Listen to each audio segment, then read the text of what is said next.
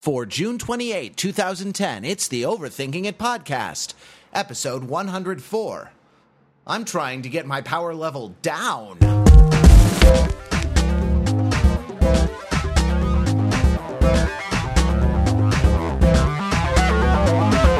Welcome to the Overthinking It podcast, where we subject the popular culture to a level of scrutiny it probably doesn't deserve. From the left coast of America, I'm your host Matthew Wrather here with a with a uh, a shriveled panel. A, uh, a, a I've I've described the panel before as engorged, and this is whatever the opposite of that is: drained of blood, uh, emaciated. Um, This is the panel in ice cold water. on a chilly day uh, to overthink the news of the week and to continue listener feedback from last time. We got through the voicemails in the last episode, but we did not uh, get to any of the emails, and there had been a couple, considering that our last listener feedback episode had, I think, been back in April. So uh, let's get right to it. Panel. Yes. Hi, hi, panel. I had, you know, I, I had some like elementary school class or something uh, where the teacher walked in and was like, "Good morning, class," and we were all supposed to go, "Good morning, Mister So and So," you know, all all together. Uh, it was it was great. Good morning, panel. Good morning, Matt. Um, what do you wish your iPhone could do? I suppose today the question of whether Pete Fenzel is first in the alphabet is moot because Pete Fenzel is not with us, but we will muddle through somehow. And to help us, we go first in the alphabet to Mr. Mark Lee. Muddle, muddle, muddle, muddle, muddle. All right. This isn't particularly overthinking it, but it's a pretty obvious answer. Is that uh, the iPhone doesn't do Hulu, and it really should.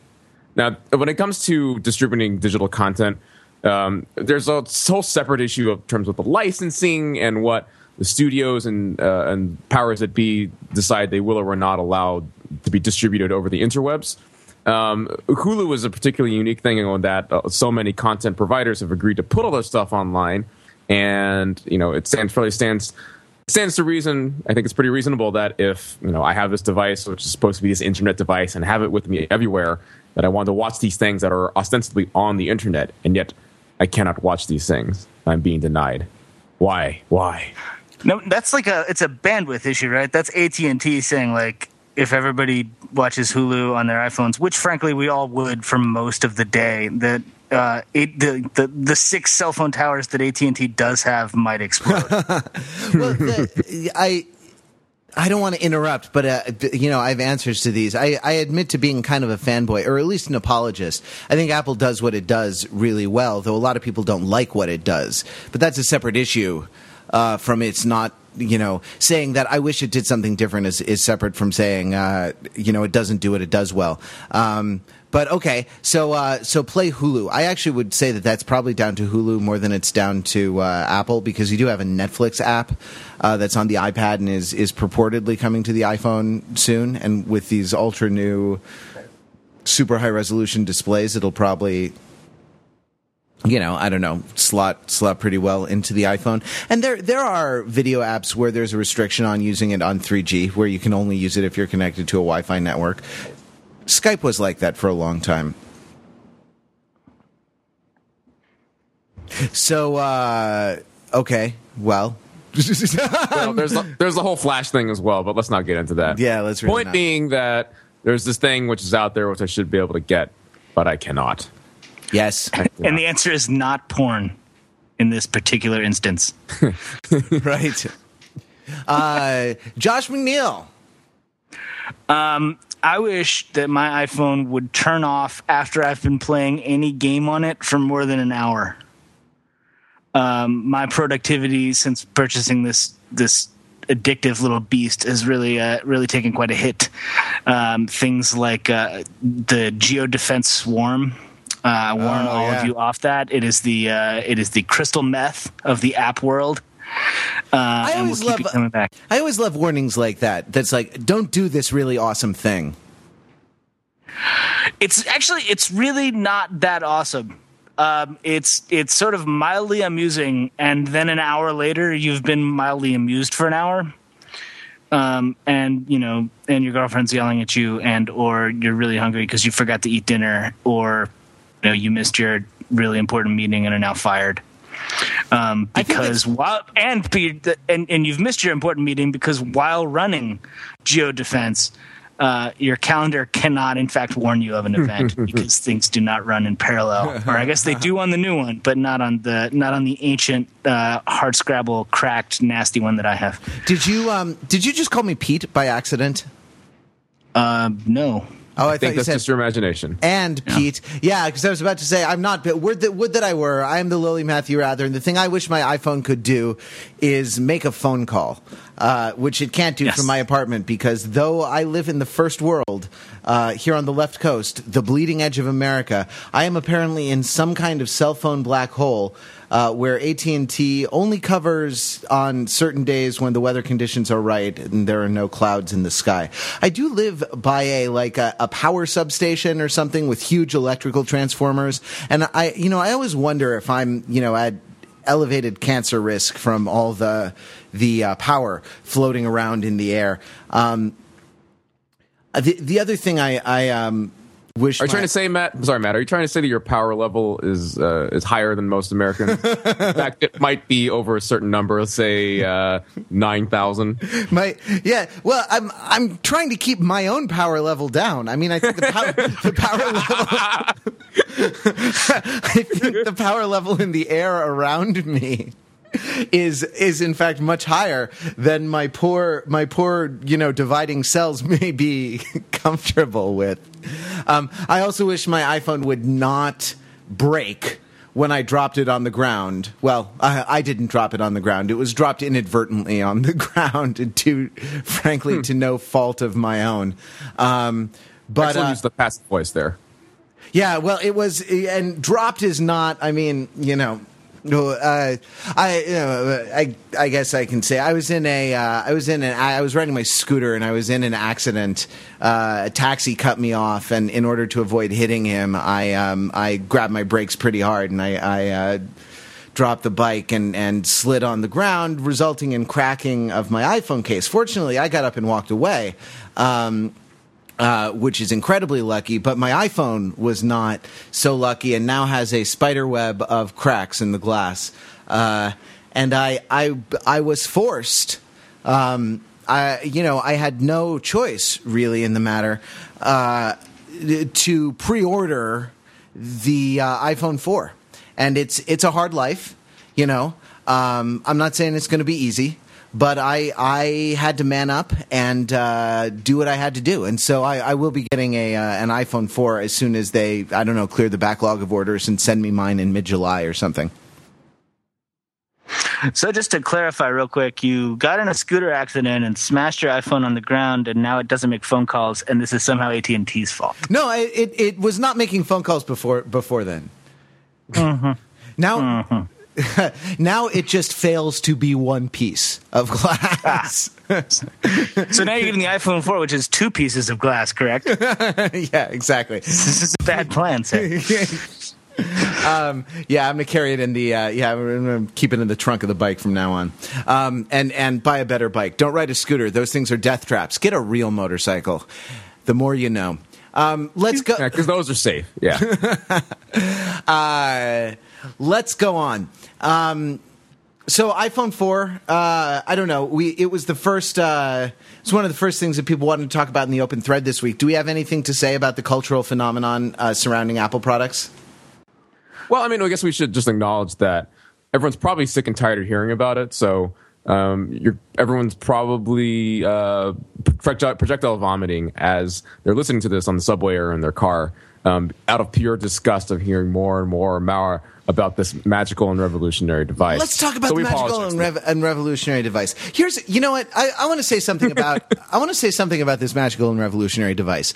Um, uh, sort of, and this is something that I appreciate. Sort of being being the person who, though I'm frequently overruled by my, you know, I don't know, uh, uh, cadre of. Uh, of uh, lieutenants, I um, make a lot of decisions about overthinking it, and it's been so important to say no and to say no to a lot of cool things uh, in order to preserve the vision of the site as it is. And and I think that that's something that Apple is really good at. That that Steve really, because I, I you know I'm one of the people who really believes that it comes down to Steve and Steve's taste is really good at it, saying no to things that just don't fit.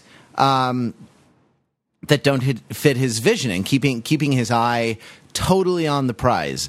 Um, you know, uh, uh, the prize. You know, the prize being his vision of what he wants this uh, this device to be. And maybe you don't like that, in which case there are many other sort of cooler, dorkier uh, things uh, like Android and like you know, I don't know, WebOS now may may have a chance, or like Chromium OS, or uh, you know, any of the other slightly more technical choices. But um, you know, but the the ability to say no. Uh, to things, even to good things, is I think is important in a leader, and it's important in uh, it's important in works of entertainment as well. Like how many, um, uh, how much would you give if you know someone had been there on Star Wars Episode One to say no to certain things? right? It's true. Well, sorry. So that that that brings up an interesting point because Star Wars Episode One is in fact the fourth Star Wars movie. Right. Um, other fourth movies include Rocky Four with the Russian guy, Indiana Jones Four, which was universally hated, and Jaws: The Revenge. Nothing good in our culture comes in fours, and yet here's the fourth iPhone, and we're describing it as this important and revolutionary device. No, it's not. I I mean, of course, it's not. We're making fun of the Apple marketing. It's a it's an iPhone with a slightly prettier screen. No, right? but it's a hit. That's that's for sure. And let's actually go back to the George Lucas thing because um, it goes back to also something that we've talked about before on the site, and this idea of sort of absolute power leads to bad films, right? In other words, like George Lucas had complete veto power. He was surrounded by yes men. Um, he, he the world was his oyster. He could do whatever he wanted with this movie, and it failed miserably. You look at Steve Jobs. He he rules Apple with an iron despotic fist. Right. Uh, he is, you know, notorious for his temper, and you know, I, I can't imagine being the person in the room who was, was going to cross Steve Jobs. Um, and so he's given complete, basically complete full reign to go about creating his magical and revolutionary products. And you know, like it kind of, you know, uh, along the lines of what we've seen with these filmmakers and other, you know, uh, you know, uh, situations in management where someone has this absolute power, you kind of expect people to get trapped by their own arrogance, uh, to be surrounded by yes men and not get full, you know, the real picture, and to fail spectacularly. And yet, Steve Jobs here is the exception. Why is that? Well, I mean, simply because his product, I mean, it, it, he's not up against a lot of other products, right? It's basically him versus Microsoft, right? Well, competition wise, yeah, ba- Yeah. barely. I would say I would barely no, there. I, in I would phone say at this market. point Google really with the Android. Uh, Okay. Okay. So I mean, but it's it's a one-on-one thing, and the the thing about Apple, I mean, I'm an Apple guy, and it's not because of the cultural phenomenon. It's not because of anything except the fact that when I plug things into it, they work the first time. And having no innate technical skill, I keep just that's not true of any other system that I've tried. Um, so I mean, he's got that going for him too. Um, but my my impression was that the iPad was kind of a dud, wasn't it? Wasn't that supposed to completely revolutionize the world? And it's No. it's been selling really Yeah, they, strong. they sold three million of them so far. You know what I mean? It's it's. Uh, Did they really? Yeah. Oh yeah, man. I'll I'll say this about the iPad. I I think we haven't seen it yet. Uh, you know, I think we haven't seen um, what it can do yet because people are just wrapping their minds around around the possibilities. The idea that it's this blank canvas, you know, that pretty much anything can be projected onto, that you can interact by touching it in you know any number of ways that you can that you can devise. Like, I think we haven't really scratched the surface, and I think frankly it's going to be some time uh, before we before we really get into like what a touch interface can do or what the idea of um, there are no files right on on the iPhone or the iPad. There are no files. There are songs and videos and pictures. So you interact with data objects in an unmediated way rather than through an abstraction of files which are in folders and you know uh, organized hierarchically and things like this. So this this direct manipulation of uh, data and media objects, this um, touch interface, and this no uh, this kind of window. You know, it's a window into anything, and you know, it'll be more useful when the GPS in it is better. It'll be more useful when the um, when it's a little more loca- location aware. Uh, there, it'll be more useful when it has a camera. I mean, there there are things when it has two cameras, actually, one on the front, one on the back. There are things that you can do to the iPad to make it better, and, and you know, and I believe they're going to do those. But like, I think we have not seen this. Um, I think we haven't seen this thing. I mean, a lot of talk in the media world has been about convergent devices, like getting the web onto your television or getting Twitter on your television or like, you know what I mean? There's going to be one screen and all these streams of uh, media are going to come through this one screen. And I think that's crap. I think that the model that we're more likely to see is um, what you see now uh, with me and my girlfriend sitting on the couch watching TV together, but each having our own laptop and doing our own internet things, you know. Um, and I think that th- that that sort of ten inch device, just whether it's a you know whether it's an iPad, whether it's the rumored uh, Chromium OS tablet, whether it's you know any sort of of uh, tablet computer that's that's sort of very easy to use, um, that does things like social media, light web surfing.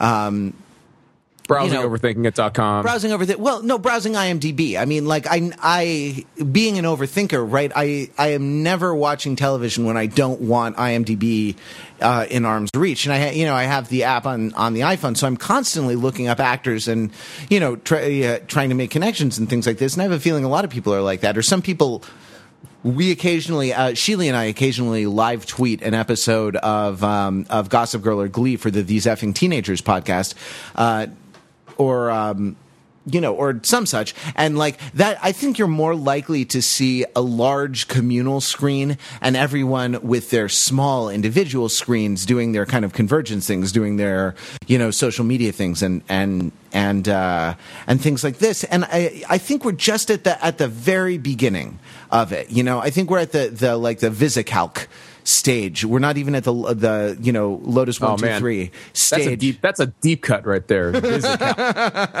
Oh man, I think I can. I can hear our audience slipping away as we speak, and they're they were projectile vomiting earlier. Look it up. they're Look it up on Wikipedia. Look off. it up. Nerds. Look it up on Wikipedia.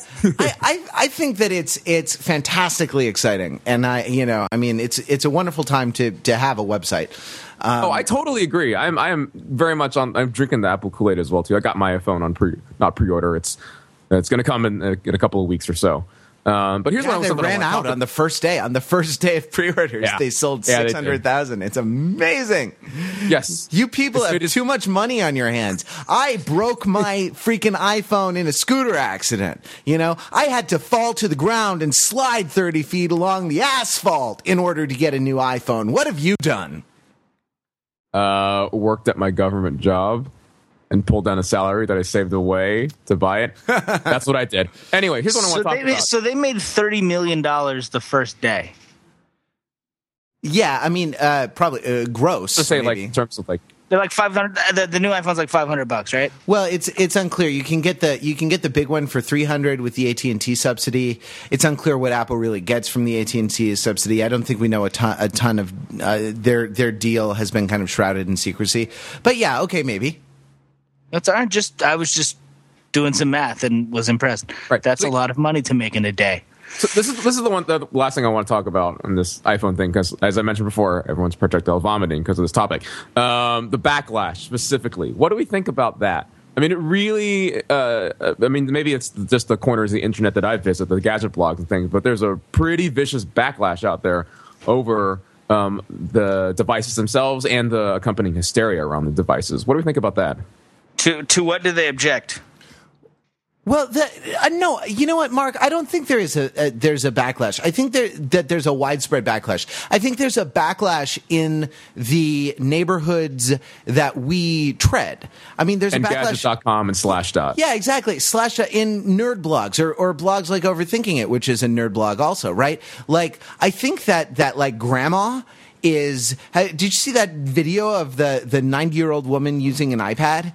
Like, I, you know, I think that the vast majority of people who don't understand the, like, the nuances of the, you know, smartphone category or, uh, you know, who, who don't know that, like, Oracle bought Sun uh, and like aren't all up in arms about that. Like People don't know what VisiCalc is. People, yeah, exactly. Like your non, you know, your non nerd audience. Uh, I, I don't think they really give a flying f about about it. I think I think it's us. I think that we get really exercised about.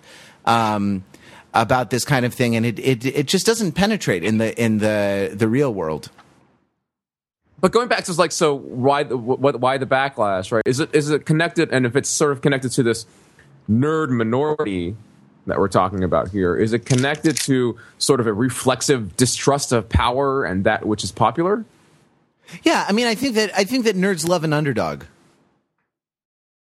They love an underdog and they hate the popular, as in like uh, you know rolling your eyes at the uh, star quarterback on the football team. It's like, what's that guy got? I'm gonna stick to my magic cards. Yes, I'm I'm going to play Magic the Gathering. I'm going to get three green mana for. Yeah, I, you know, No, not not to knock on Magic the Gathering, you know, like uh, we we we've always I, I mean, I think that the thing, that still plays it. The idea that that you know you can't install your own programs on it like everything has to has to be gate kept by apple you know okay yeah i buy that. Um, no flash on it. I actually i mean as a person who has had a freelance web design business and has done some flash programming i think uh, flash is a crappy platform from end to end and i hate it. So i actually am glad that someone is trying a line in the sand this far and no farther. Um, you know and uh i'm i'm grateful for those things but uh yeah no okay. I mean i you know i buy people wanting that. I buy people wanting uh wanting to be able to run your own programs on it wanting to be able to multitask. Even if you do drain the battery it's my freaking battery. I should be able to do what i want uh with it. But you know these are again these are sort of nerd concerns. You, you know what i mean? I think these are not these are not general user concerns. These are the concerns of gearheads.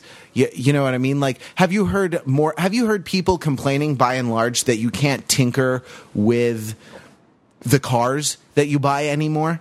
No, people are glad that they are, you know, more efficient, get better gas mileage, are, you know, cheaper to maintain, uh, run longer, and you know, never mind that the car is essentially a giant, you know, computerized thing now that you can't uh, you can't tinker with, you can't learn mechanics, you know, no more auto shop. Uh, people don't care about that, right? Right. Hey, this is, this is something you remind me of something I've thought about for a long time. Can we come up with the equivalent of Godwin's law, uh, which applies to the the length that any discussion on technology, as that continues, the probability that someone will make a car analogy will reach one, similar to Godwin's law, where any argument on the internet, um, as it increases in time, the probability that uh, someone will make a reference to Hitler or the Nazis will increase, uh, will eventually reach one. Yeah, well, it approaches one as the as the thing goes. Yeah, but I, I don't think. Well, the idea with Godwin's law is that the the person who makes the Hitler reference is sort of the loser of the argument because they're they're Well, forced- yeah, there's that too, but I guess it's, it also speaks to sort of the inevitability as like you know as as any discussion continues. Like, this is where we always wind up. The car analogy. yeah.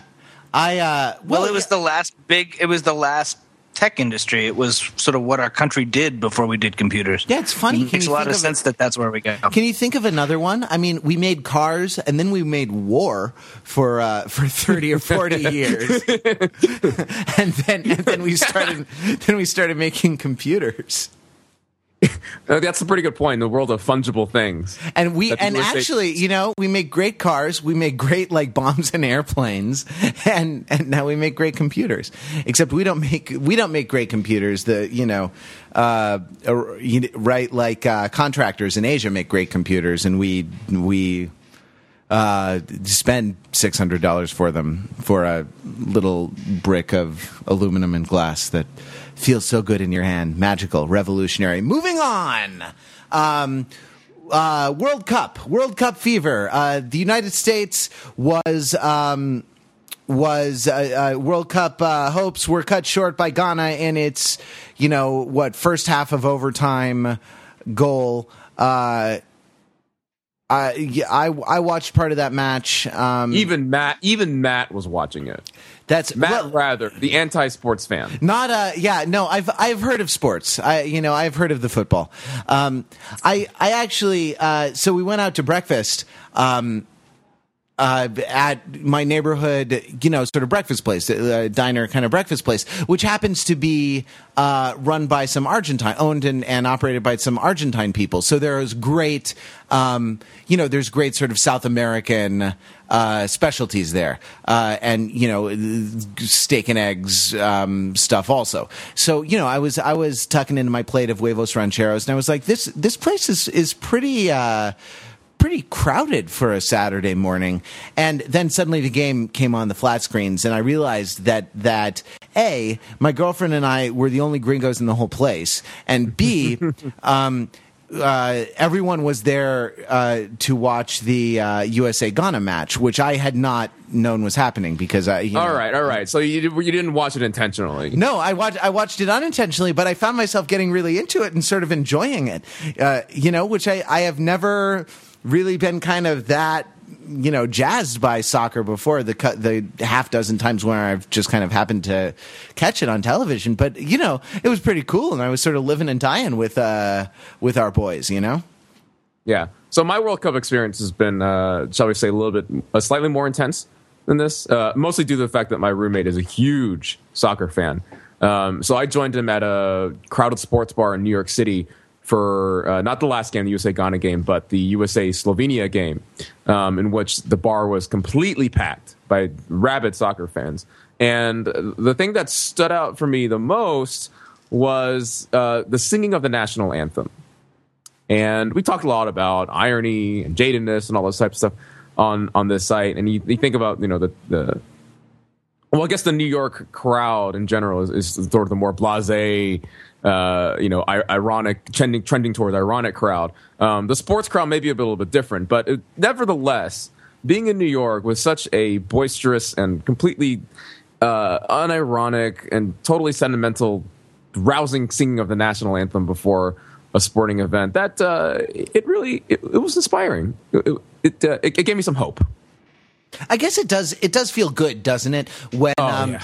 when the when you can actually sort of participate in some kind of sense of of shared identity or shared purpose with a group of people. I think so often um, that sense of of identity is exploited by someone who's trying to sell you something or get you to do something that's actually not in your interest. So we have these kind of economic go to and- war. yeah, exactly. Go to war or buy an iPhone, right? Like we have these economic and political forces that are, uh, uh, you know, trying to leverage um, uh, our natural affinity for social organization uh, to um, to make us do things that we don't necessarily really want to do.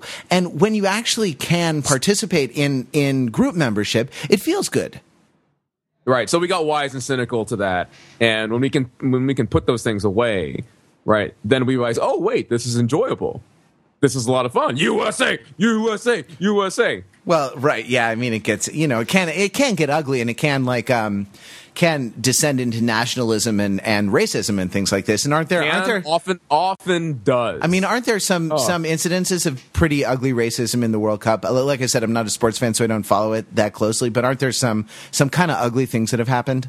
um, I'm not recalling anything specifically from this tournament, but definitely in uh, in World Cups past and just soccer matches in general. Right. Um, but but uh, continuing on this national th- nationalism thing, I mean, you saw that obviously came out with the USA England thing. I mean, we kind of wanted to refight the Revolutionary War with that one, with the UK, oh, sorry, not you, England Germany match, which just happened uh, today, Sunday, as we record this, um, in which uh, I think the the chant that the Germany fans would say would be three World Cups, right? Three World Cups, three World Cups. The fact that Germany's won three World Cups. England's response to that would be two World Wars.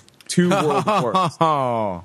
And then on top of that, like you look at the the fans and the, the Eng- some of the English fans were dressed as it seemed like like World War II pilots. Like they had kind of an old timey uh, you know military thing going on with the uh, a, such a hat that a uh, Spitfire or Hawker Hurricane pilot would be wearing in the Second World War fighting the Germans. maybe they just maybe they just were uh, particularly dashing. Maybe they just had a great sense of style. uh, yeah, British soccer hooliganism. It's you know it's funny. Like it it uh, Fenzel, I, I'm gonna I'm gonna kind of bring Fenzel into the podcast, even though he's not here. Fenzel talks about gym teacher wisdom, uh, the things that your your you know high school PE teacher said that are absolutely true. It turns out when you're an adult, even though you scoffed at them at the time, uh, like character is what you do when no one is looking. Um, totally right. And I, you know, I have a number of, of other adults who I, you know, I wish I could drive that point home to, but, uh, um, I, I, I imagine the, you know, the high school gym teacher kind of making an appeal to sportsmanship, you know, that, uh, uh, despite whether you, you know, despite whether you win or lose, you can appreciate, um, you can appreciate the other people, and y- you don't uh, you don't let your desire to win kind of run roughshod over your civility. You know. Uh, oh, okay. I See, we're talking about the good kind of gym teacher here. I thought we are talking about the uh, the bad kind of gym teacher whose advice would be less sportsmanship and more.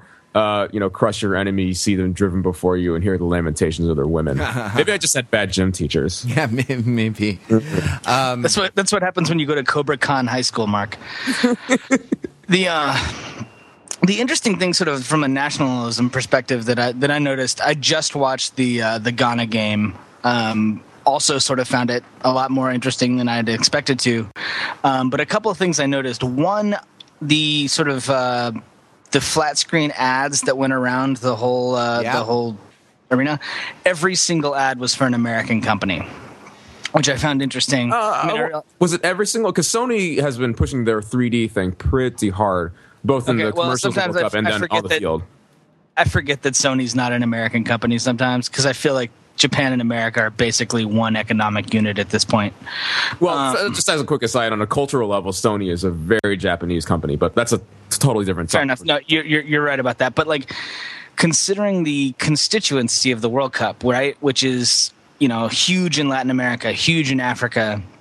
Um, it's just I wonder sort of what it's like for them to watch it and be sort of consistently advertised to and talked to by companies which may or may not have any effect on their life. Hey, I mean, Josh, they've got McDonald's, the, they have pizza.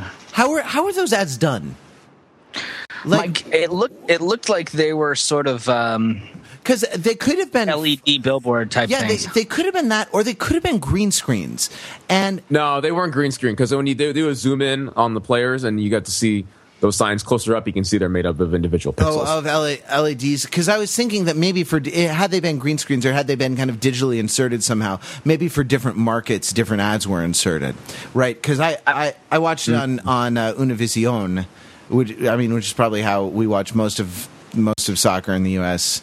Um, but like I was wondering if in Latin America or in Europe or in Africa they they were um, they were different. But uh, okay, no, never mind. Well, I'm actually I'm surprised they haven't gotten there yet. That would seem like an obvious thing to do, um, but uh, it didn't seem that way. So just uh, I, I, found that sort of interesting, and then I don't know, maybe it was uh, just a sort of a white liberal guilt type of thing, but I was a little bit happy that Ghana won. And forgive me for, for my lack of patriotism, but I feel like, you know, we win a lot of things, and Ghana doesn't win that many things. And, like, you know, there's there's a part of me that's like, good on you. Way to take on the superpower and well, win. That's, you see, that's, that's sportsmanship, Josh. That's good sportsmanship. You know, I'd, I'd say that you're a good a good global citizen and even a good citizen of your country by by being able to say that about you know about another country. Like, hey, we we we fought you hard. Would have been nice if we'd won it, but but you got it. Good on you. I mean, the other way to read that as well is that America's still pretty much, you know, still down and out in a lot of different ways. I mean, we're uh, not doing so hot in Afghanistan. Our economy is still uh, not as much in the crapper as it used to be, but it's still in pretty bad shape. Go back to South Korea, you commie. Yeah, Mark, I, I, but, I think but, I just from will. A, but from a standard of living position, oh, um, oh, you know, when, we just yeah, sure. we just spent 20 minutes talking about the iPhone 4. How many iPhone 4 conversations are going on in Ghana tonight? Do you think? Well, actually, a lot. I mean, a lot of them. Like, it may not be the iPhone 4, but like mobile penetration in Africa, I think exceeds certain parts of the developed world because there is no infrastructure as far as like landlines and you know fiber and things like this. So all the electronic stuff is um, is mobile, and they sell they sell a ton of them. Maybe not a ton by our standards but um, by the no, actually, I think they sell more than than we do. When I was in South Africa in 2003, and almost everybody had a cell phone, and there were no landlines. That's yeah, that's been true for a while. Um, that's right because but it's but in, but in terms of like just you know hugely expensive gadgets and you know just the well the fact that like the thousand you know the, the the the government of Ghana had to sponsor a thousand people to go to South Africa because no one in Ghana could afford to go to the games, and then the the team lasted so long that the money ran out, and all thousand of those people had to go back home. So that crowd was made up of you know Western Europeans and Americans almost entirely, which is just uh, you know so good for them. Like I'm, I'm I just uh, Oh, sorry, I'm not going to begrudge them. You know, like you know, my my patriotism and nationalism only go so far. You know, so I'm not going to go say like, well, it's time to bomb the Ghanans, damn the Ghanans. Um, but like, I guess going back to the you know this general topic of nationalism with regards to the World Cup, we're not necessarily saying it's a bad thing, though, right? I mean, in some ways, you could argue that it's it's it's can be cathartic and constructive, right? what uh, unpack that a little bit. What do you mean by that? Well, I mean, that's what they say about the Olympics, right? Is that, you know, so, uh, you know, the, the, we have the Olympics so that uh, countries can compete against each other in a civilized way that doesn't involve bombing each other and killing each other, right? And so now all of our sort of national nationalist tendencies and these sort of things that get us whipped up to a fervor pitch over our home countries, those can be directed in a safe, a relatively safe and harmless way on a World Cup soccer field instead of uh, on the field of battle. Yeah, I mean, it doesn't work out that way in point of fact. I mean, you know, uh, we're we're still fighting a lot of wars. I guess if Iraq just fielded a uh, fielded a football team for the World Cup, I mean, I you know, we would be uh, uh, we'd be all sitting down to have tea Oh. together. Yeah, I'm sure they had a team, but uh, alas, they didn't qualify. Yeah. did you guys? All right, this is a really obscure reference, but did you guys ever see the show, uh, the movie Robot Jox? No, believe as as as much of a fan I am, am as much as a fan I am of movies with robots. I have not seen that. And as much Right, as a fan from- I am of jockstraps, I have not seen that film. Uh, uh, this is a, it's an early '80s science fiction movie. My kindergarten teacher's husband was in it, which is sort of why I saw it. But it was uh, the the basic idea was that um, instead of wars, countries like built these giant robots, and the robots would compete, and sort of the winner of the competition won whatever was at issue in the war. Um, I'm sure there are other examples of this. This is the only one I can think of, but that's sort of it's sort of like the the the ultimate conclusion of of what Mark's getting at here is like, could we like could we get beyond? Could we use things like like sports to sort of get beyond conflicts? Obviously, we're not there yet, but uh, I thought it was an interesting idea. Not particularly well executed in that movie, but um, just uh, Right, but I guess kind of the thing that at the end of the day um, it- that prevents that is that that act of the robot winning that thing. There's no intrinsic consequence to that compared to compare that to army occupies uh, port and cuts off imports and cuts off the flow of oil and gas to a nation. Right. Well, yeah, I mean, there's certainly there's nothing to keep you from then invading, um, but uh, except convention, right? Yeah. And that was sort of, I mean, it was something that you'd see like back in the Middle Ages where you did occasionally have like kings go one on one in front of their armies to decide conflicts. Really. Um, yeah, not often, because, but uh, every once in a while that would happen. So um, it's not not a completely alien idea.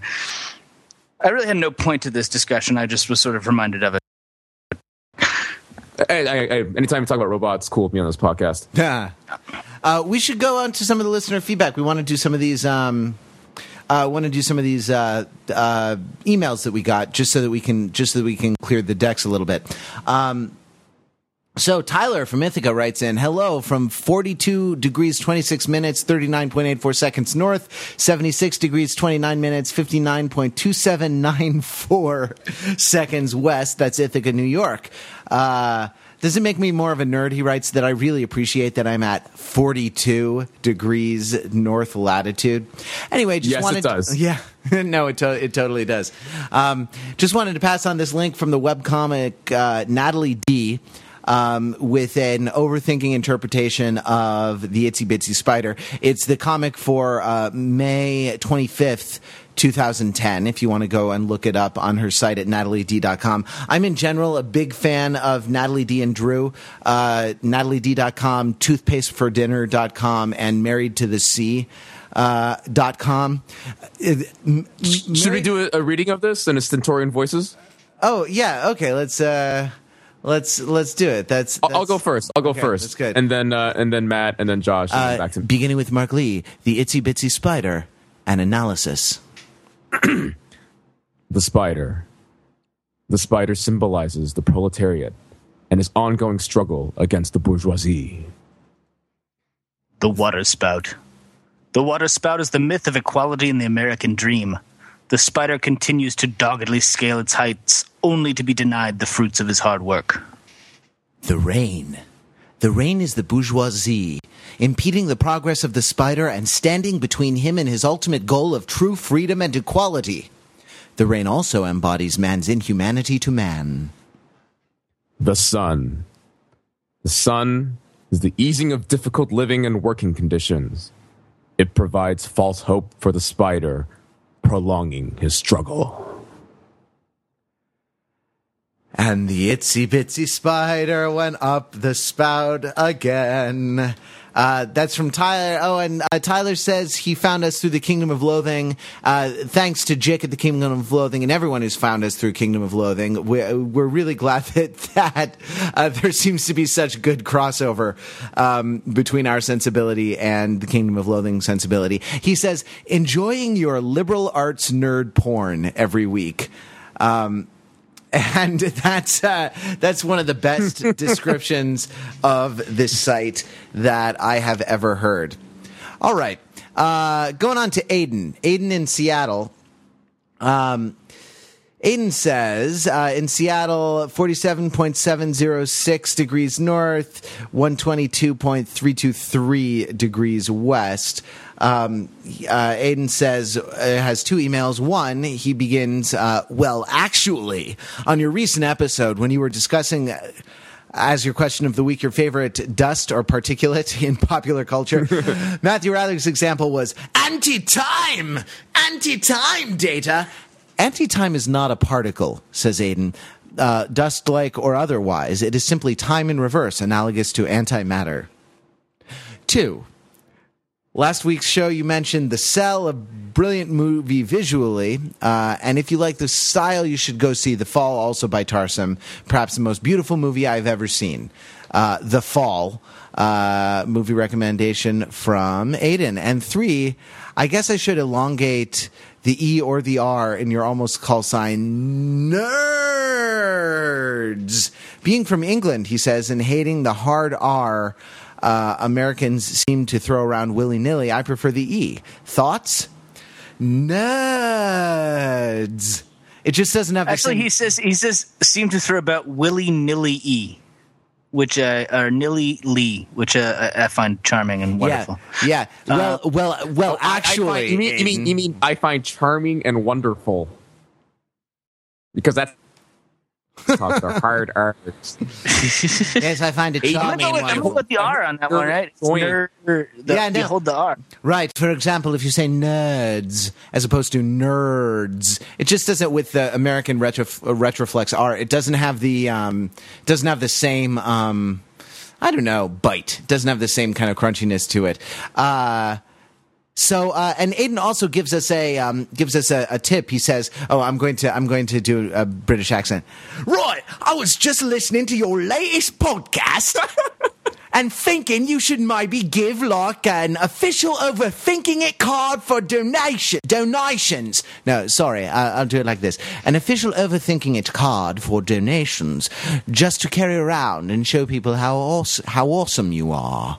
Um, for donations, we should give something back for donations. We, I, I confess that I have been terribly remiss, and I haven't even emailed the people. thank you uh, to say thank you for their donations. We are grateful for every single donation that comes in uh, through the PayPal link on overthinkingit.com, whether it is uh, whether it is one dollar or one hundred. Uh, we are very grateful that you uh, value the show enough to contribute something um, to it. We we don't have advertising on this podcast yet. I, I suppose when we do, we'll stop asking for donations because hopefully the um, the advertising will uh, will cover our costs. But we, I was thinking, Audible.com is the leading source on the internet. Oh, for- no, no, no! Don't give it away! don't give it away for free! Do not go to Audible.com until we tell you to. There will be a tracking code and a whole thing. Just save. Don't buy any audiobooks until instructed to by by overthinking it. Well, what could we give away? I mean, we're not really like a tote bag organization, right? No, it's a, yeah. I mean, a card. You know, a, a business, a little business card is a great idea. And I mean, you know, like I, I supported overthinking it, and it also it doesn't cost that much to produce, and we could, um, uh, we could mail it out. We could mail it out worldwide, r- kind of, uh, uh, really at a trivial cost. Um, though, I think no, we I should guess, do decoder rings. Though I, I suppose that's not true internationally, right? Like international postage costs more than two dollars in a lot of cases. So if you know if a, a, a two dollar donation came in from, um, uh, I don't know. Uh, From England, for yeah, example. yeah, from England, for example, it might be it might be uh, m- a money losing proposition to send you your to send you your card. But Aiden, yeah, we'll, we'll, Actually, let's let's request that any donations from England be made in pounds. yeah, 'Cause right now, I think the pound is kicking our butt. yeah, the, and the euro the euro continues to kick our butt, doesn't it? Right? Like, Oh uh, yeah, they're off the pound, aren't they? Um, England, no, no, England no. is still on the pound. They have not joined the eurozone. Good work, England. Um, That is such good- good a complex system of money. I think it's just to get tourists to overtip. Like Oh, it's one- one based- last thing. What? before we leave the subject of the hard R's, I really want to stand up for that. I don't, I, you know, I don't, I'm not really taking too kindly to this, you know, uh, English hating on our hard hard R's. I mean, you look at the, you look at a, you know, how it's spelt out. There's an R in there. It's, it has a sound. You know, hard. Would you just say hard? hard, You're missing, hard, you're missing the whole sound there. And yet millions do. I would argue. I would. Um, I'd like to bring forward the pirate defense of the hard R. hard R. Exactly. uh, you know, despite the fact that uh, What's many favorite- pirates the pirate's- came from England. Uh, upon reaching the uh, the Western Hemisphere, they immediately adopted the hard R and made it their own. A pirate, a pirate. Oh yes, a pirate. He. Um, let us know what what you want. I mean, I you know I'm not averse to sending out premiums for uh, for particularly generous donations. I mean, it has to make economic sense. That is to say, it can't cost us more to produce the mug or the tote bag or the you know I don't know USB key or something like that. uh, than it does. Uh, uh, then we get back for it in, in your donation. But yeah, I, I want to, you know, I, I want to acknowledge that the kind of generous people who have supported us. Um, yeah, and and who I've sort of- supported you a lot, and I still don't have my signed headshot. That's it. We'll give away sign, rather signed headshots. old old headshots. Oh, my my crappy old headshot of me when I was like when I was eighteen. It it looks like a um. Oh God! It looks Oh, like man, a those are uh, the collector's items. one Once you graduate from your uh, acting program and yeah, uh, probably become a should. famous actor, yeah, become become become famous What? for buckling my seatbelt in a uh, like in an industrial video, in like an airline uh, safety video. You know, that's that's probably what I have to look forward to when I graduate from trade school. Um, Yes, absolutely. And uh, because it's a listener feedback episode, we ask you to donate. Uh, you do that at overthinkingit.com by clicking the PayPal link. We're, we're actually going to upgrade our podcast hosting plan, you know, because we're, we're bringing you two podcasts every week. And this, this week, there's like four hours of audio that we've pushed live on the site. Uh, we did the, um, oh, what are we calling it? The overview, uh, which is our alternative commentary track to uh, to Twilight, uh, the first Twilight movie. We did uh, an episode of These Effing Teenagers Summer School, the transcontinental episode with uh, Sheely skyping in from uh, Nairobi, Kenya, and we uh, and we are doing the Overthinking It podcast. And so we're we're actually outgrowing our hosting plan. So we we're our expenses are are going up. So thanks to all of those who have donated donated, uh, and thanks if you are considering donating. I you know I hope you do, and thanks for it in advance. You're uh, making it possible for us to. Um, to continue to do what we do and not lose money on it. We appreciate your gifts, and you know we'll send you a card back. We'll send you we'll send you something back. Let you know let's uh let's together let's put our overthinking it heads together and come up with something that makes sense. Okay, last I got email. it. I got it. One last uh, uh, suggestion before we leave this. Let's buy carbon credits in people's names because nothing, nothing, uh, nothing's a more satisfying gift than uh, than saving the planet. than, sa- than saving the planet. Uh, That's yeah. It does. It does fail to meet the also advertising what we do standard that so many uh, things like tote bags do accomplish.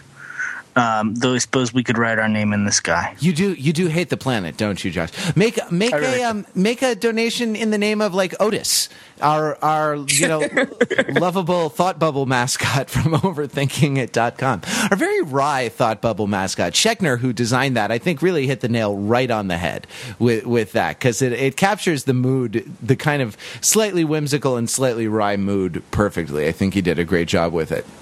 Uh, last email, Lucas, uh, latitude. 9 degrees, uh, 55 minutes, 60 seconds north, longitude 84 degrees, uh, 4 minutes, 60 seconds west. I discovered that this is um, Costa Rica. This is, uh, uh, oh, what is it called? San, San Jose is the capital city, right? Lucas, I'm going to be there in a couple months. We'll have to hang out and overthink stuff, um, preferably in English. Makes makes me headed down to Costa Rica. Uh, Lucas says, "Hey, podcast true. Let me start by saying I love the podcast, and when I grow up, I want to be just like you." Don't do it. Don't do it. Bad idea. Seriously. Lucas says this. Oh, oh dear, this is a terrible one to close on because this is a real can of worms. How do you feel about the blatant tokenism that is present in the media today? It seems that just about any show slash movie slash ad that uh, is ever seen there. Uh, uh, Oh, scene. S C E N E. Okay. Well, actually, Lucas, uh, it seems that in just about any show slash movie slash ad, in every scene, there is always one or more token racially diverse people. I never knew you could walk into an Applebee's and every table has exactly one white guy, one Hispanic guy, and one black guy, sometimes one Asian guy. Uh, depen- Sometimes an Asian guy, not all the time though. Depend, depends on the uh, depends on the Applebee's, I guess. Um, Yeah. Listen, boneless buffalo wings are the key to pan racial harmony. You've never had racial harmony like this before. Uh, P.S. He says, I would like to give a shout out to Sir Reginald VelJohnson, aka Officer Carl Winslow of Family Matters. He has a few ca- cameos in the classic art house film Halloween 2. His role uh, consists of him yelling at the town sheriff, Sir, Michael Myers was found. He is at your house. And, Sir, there's no way we can stop Michael Myers. Um, I guess that's You didn't the- sound at all like Carl Winslow. no. I know you watched Family Matters growing up. I was not going to try to do. I was not going to try to do like a cross-racial impersonation. I, you know, my my threshold for being offended is set much higher than other people's, but I do try to keep this podcast relatively non-objectionable. Uh, and yet we failed to have one white guy, one Hispanic guy, and one black guy on this podcast. no, it's it's true. what the Asian guy doesn't count? I see how it is. We do have we do have one Asian guy. Look, uh, uh, look, it's a laudable aim to try and represent the actual demographic realities of America. On the other hand, uh, it is not laudable to whitewash over the actual actual demographic realities of America, which is that we are still. Uh, in a lot of ways, pretty racially segregated, and um, yeah, it, you know, you know, and like uh, it's it's a it's a marketing thing. You know, it's a demographic thing. I don't know. I Yeah, it's let, hard let for me me, let me get- jump in here, being the token minority. What you you you wanna you wanna comment on ethnic issues? No, he just wants Shocking. boneless buffalo wings. That too. I am getting kind of hungry. Um, so first of all, tokenism is nothing new in media. I distinctly recall, you know, growing up in the '80s, uh, every in, in the textbooks, various textbooks that I had that depicted sort of everyday scenes, virtually every one of them was like had tokenism, token representation to the point of it being hysterical, right? Always going to be a black kid, a Hispanic kid. Uh, well, actually, yeah, the Asian kids typically were not particularly well represented. But the, the thing I loved about it most was there was always a kid with a wheelchair. Always a kid in a wheelchair in these pictures. Um, but all this to say is that tokenism is nothing new in how you know uh, media companies like to uh, represent um, you know things happening. Um, the second thing is, you know, you called out. It's interesting you called out specifically Applebee's and that how you know the same table has a white guy, Hispanic guy, a black guy, an Asian guy, um, because we can also point to many counterexamples in food of the reverse, right? In terms of very targeted advertisements for specific ethnic groups, and McDonald's particularly being. Uh, I don't say the, the best or worst. I'm not going to, you know, uh, make a value judgment on it, but say that they do it a lot. And I think we actually covered it in overthinkingit.com before when um, you know McDonald's created separate websites for various particular ethnicities. Um, you know, because they're doing, you know, they're trying a very targeted tactic. But one of the interesting things, just as a side note on that, what, what we found out was that on the Hispanic and uh, black targeted websites, there was a link to employment opportunities at McDonald's, but no such link on the Asian targeted website. It's kind of interesting. All this is to say that in advertising and marketing, race is complicated. Okay, I mean, I, I, I mean, you're all working in, in municipal government, aren't you, Mark? Uh, wait, what does that have to do with your, uh... your people are all working in municipal government? McDonald's doesn't uh, stand a chance, right? Oh yeah, exactly. Because in my municipal government office, Asians are so well represented. yeah, you represent the mark. That means they are well represented. Yeah. Uh, I, I, going back to what I said earlier about you know aspiring to be us, I don't quite quite I haven't quite used the word well represented. I mean, I don't know. Does tokenism does tokenism make you angry, Lucas? I, you know, I don't know. I I think it's a little silly sometimes. I see the business case for a lot of these decisions that get made, so it's uh, uh, you know, it's hard to it's hard to argue with that. Well, there's a there's a there's a half glass way to look at this and a half empty glass. A cynical yeah, sure. and optimistic way to look at it. Right. The cynical way of looking at this is that uh, you know these advertisers, these companies don't really care about you know, uh, racial issues or things like that, and they're just pandering, right?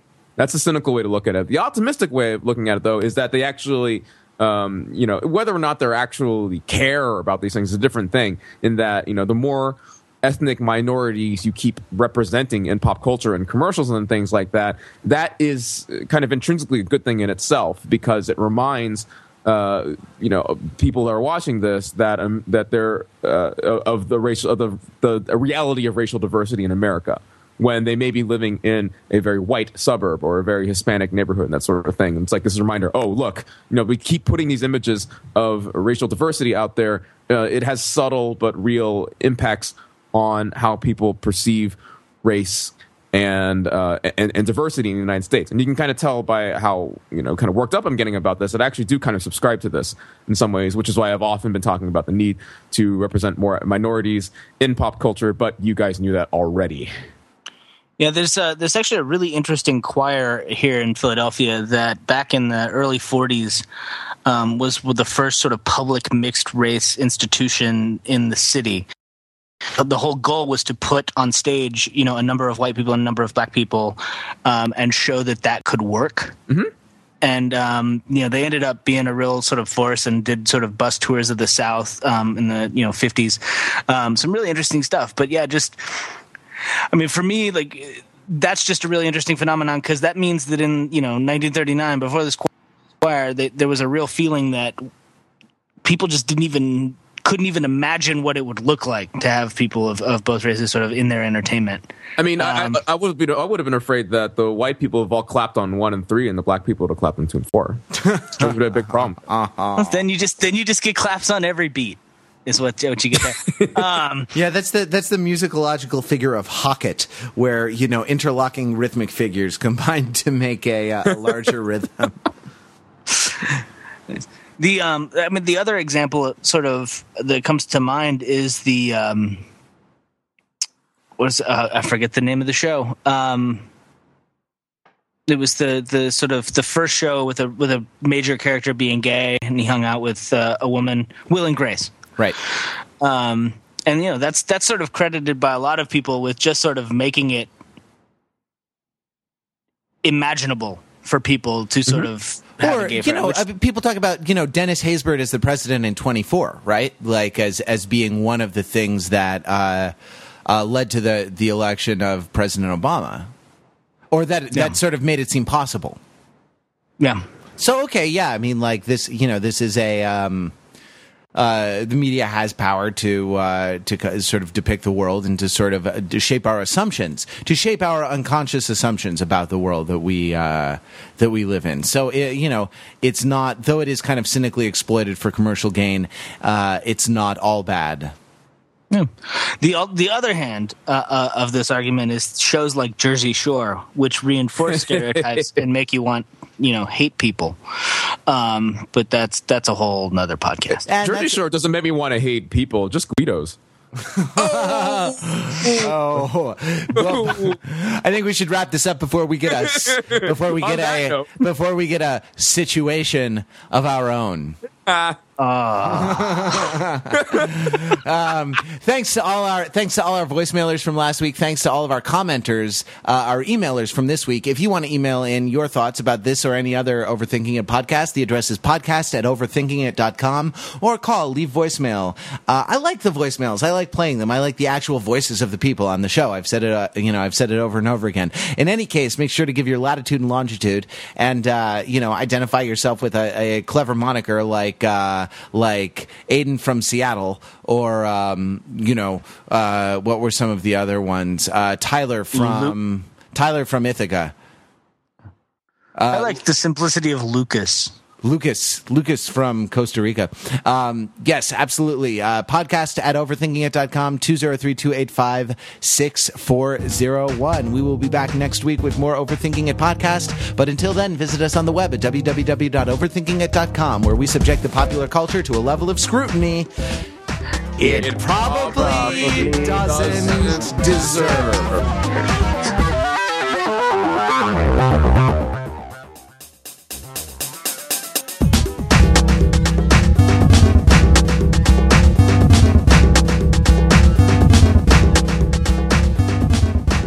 Can we get away with doing this podcast without watching Toy Story and talking about it? Are there, is there eth- ethnic diversity in the toys in Toy Story? Uh, One of I'm pretty them's a sure. There, I'm potato. pretty sure there's no Asian toy, and I'm pissed about that. which is ironic. because they're all Asian toys. Ah, because they're all made in China. That's true.